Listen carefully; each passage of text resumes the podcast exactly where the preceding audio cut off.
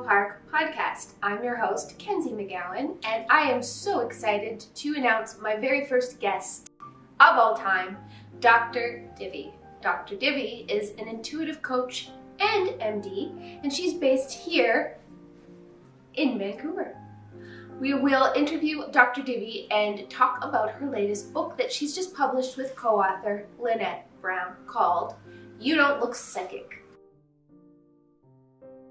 welcome and thank you for joining me today on my first um, Flamingo Park podcast. I'm very pleased to have you here. So, Kenzie, thank you for having me. And um, I think I just sort of want to start out by, you know, learning a little bit about uh, you, obviously, but, you know, how did you, I guess to start, how did you go from being, uh, you know, a doctor to, to, to doing this? Like, what what did that look like for you? So it's been a gradual transition, Kenzie. It's not been overnight. So I graduated really young at 25, med school, and within the first few years, I'll try to make the last 25 years short. Um, it's been a it, the last the last two years after I graduated, I got quite sick, and um, with things from chronic pain to allergies to depression, anxiety, all kinds of um, illnesses that there wasn't a quick fix for. So what ended up happening was how I got better was a journey into yoga and meditation.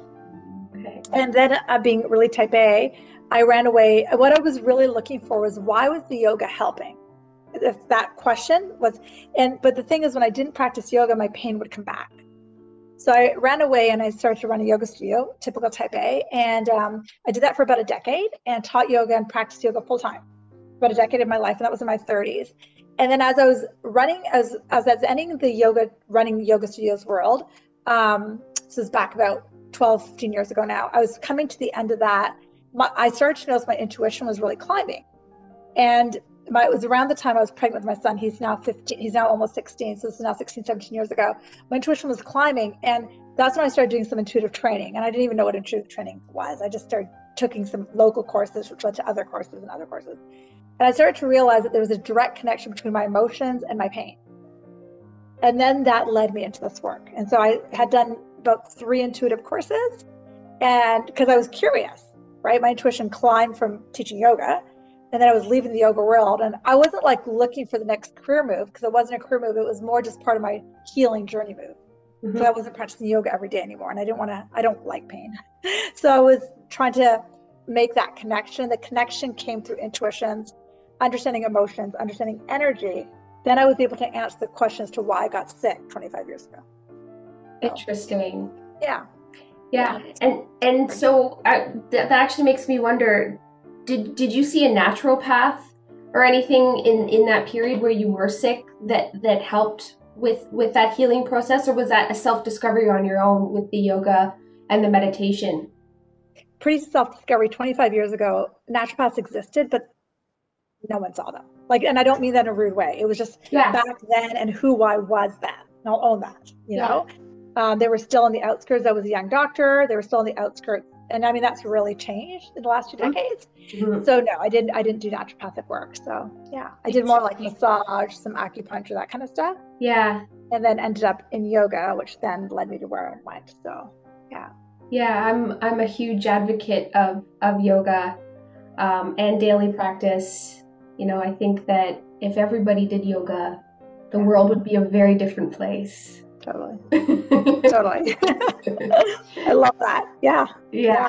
Yeah. it really would be. So it's it's nice to hear uh, you talk about it because I, I have, you know, I have a um, a big heart for it and, and everything that, that it does for the body and the mind and the soul, you know. Um, with that being said, body, mind, and soul um, so so has has that has that really shifted what you do um, into that whole area? Like you just sort of that's it for you. You know you know you, you're going a completely different direction in terms of what you're doing with your career then. Yeah. So again, we're talking years and years ago. Um, I did the intuitive trainings strictly for myself. Then I started working with an intuitive coach because I was transitioning out of the yoga world and trying to figure out what was next for me. Mm-hmm. And she had known I'd done these trainings and she was encouraging me to do some readings. And I was like, and I was curious because in some of the trainings I had done, I had met people with physical symptoms that using my intuition I was able to help. And I was like, you know, nothing major. They'd come in, like, they'd see, like, we'd be in this large group of people in these trainings. And I'd always seem to gravitate towards people who had, say, back pain or constipation. They'd want, you know, and then I would tell them what I was getting. And then, like, two days later, they'd say, you know, that thing you said to me, it helped my back. Be like, okay. And because I, as a physician, I don't get locked up in the story of the pain. Right? I like, okay, it's whatever. You've got disc out. I'm not worried about that. My mind doesn't go there, so I can pretty much clearly pull the reading in. And so, um, so that was that was just like okay. I had that happened a number of times in some trainings I did. Then after I finished, I was I worked with this coach, and the coach happens to be the co-author of this book. Um, Lynette Brown became my coach, and then um, when I started working together, and she was encouraging me to do some intuitive readings. I was like, okay. So I started, and then that led essentially to what I do now. That's been over a decade ago that I started doing readings, and it just literally just like okay, and I'll do them, sure. and then I never thought it would lead me to what I do now, but I, yeah, now it's my full time career. So. And, and, so, can you expand on that? Like, can you give me an example of of what a reading would be like with you? Sure. So it's interesting because I had a client just a couple hours ago um, from Switzerland who came to see me came to see me on Zoom with um, scalp issues. Now I do a lot more than just health. Health is just one area of my business. But since you asked that question in reference to the last one, so she had some scalp issues, and so I will I'll close my eyes and I'll ask, okay, so what what is the first things I say to these clients? And then I'll get a hit, like a, a download. And then I will say it to the client in the way of question or comment. Then the client speaks back. And I go back up to my guides and I say, okay, what do I say next? And then it just goes like that. And then at the end, she started to realize her hair and scalp issues were related to how she had given up the feminine energy of her life three decades ago, which is around when this health issue started nothing that she was going to die from, and she knows that, but a very irritating and annoying part issue in her life. And she actually realizes that she gave up on her feminine side and gave up on loving her partner that long ago. And so it was all, it's like a puzzle. Mm-hmm. So that is so interesting. Um, and, and, helpful and it actually makes me want to book a reading with you. Shocking. Um, but you know i, I want to hear about um, you refer to your guides. And um, can you can you talk about what what that means? Uh, some people might not know what that term means and you know can you expand a little bit on what you mean by guides? So if you're relatively new to this work, as was I, I didn't grow up in a Catholic Christian type of family. I grew up in a Hindu family where we don't use those words. And um, it's more of a, a, a term that you don't have to use, but most people believe that there's something in the non physical that's here to support us. And the word that sometimes uses guides or angels or energies. The other word, my more favorite word is your divine support team, mm.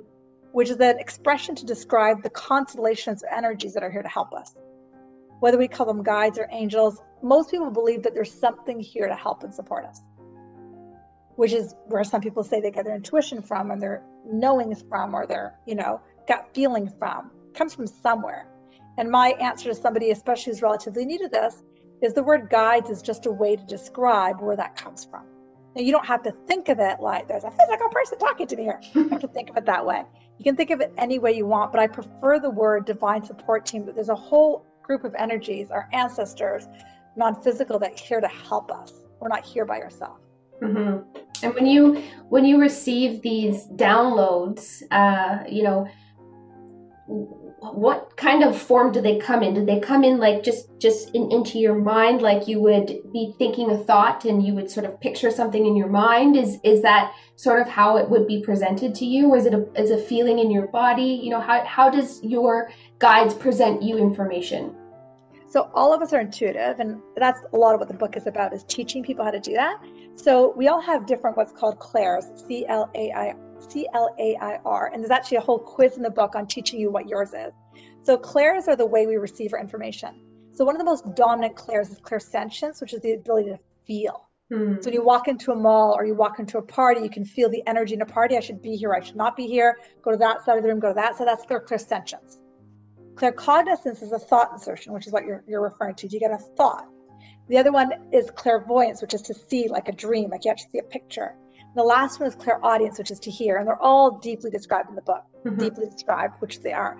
I my predominant three. So when I receive messages, I typically receive um, the feeling, the visual, and the thought almost all simultaneously. Okay. And sometimes it's more the visual and the thought at the same time, but I usually get two clairs activated at the same time. And then I and then the job of an intuitive is first off to receive it, to be in the receiving mode to receive it, then to interpret and put into words. And the more you do it, the more that interpretation gets easier. and, and it literally, and all of us are capable of this. All of us have it. It's a natural superpower we all have, but a lot of us have blocked it away. And so as we open up our clairs, we can be more attuned to it and more used in our daily life, even if you don't do what I do for work. And I would think, just guessing, that yoga and meditation, those two things would help to stimulate those clairs.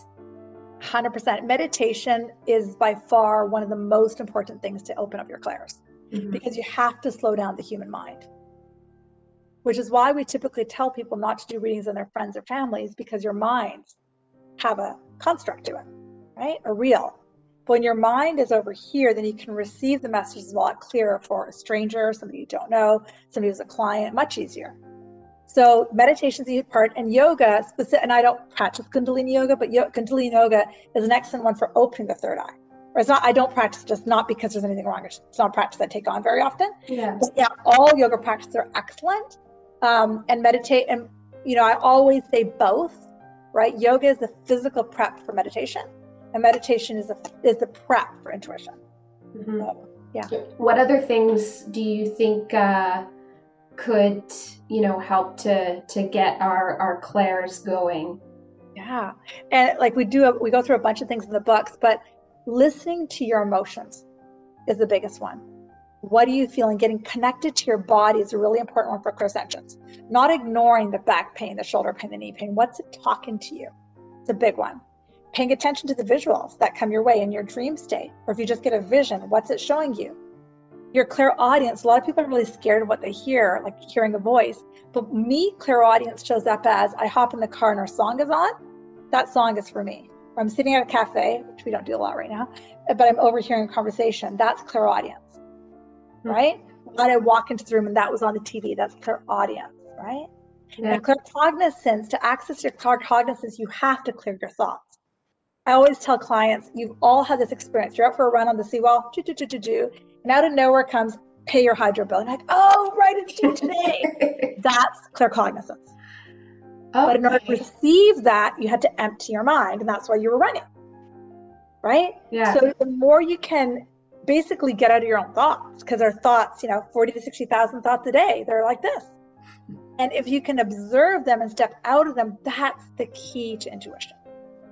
Is to be the observer and find your center outside of them.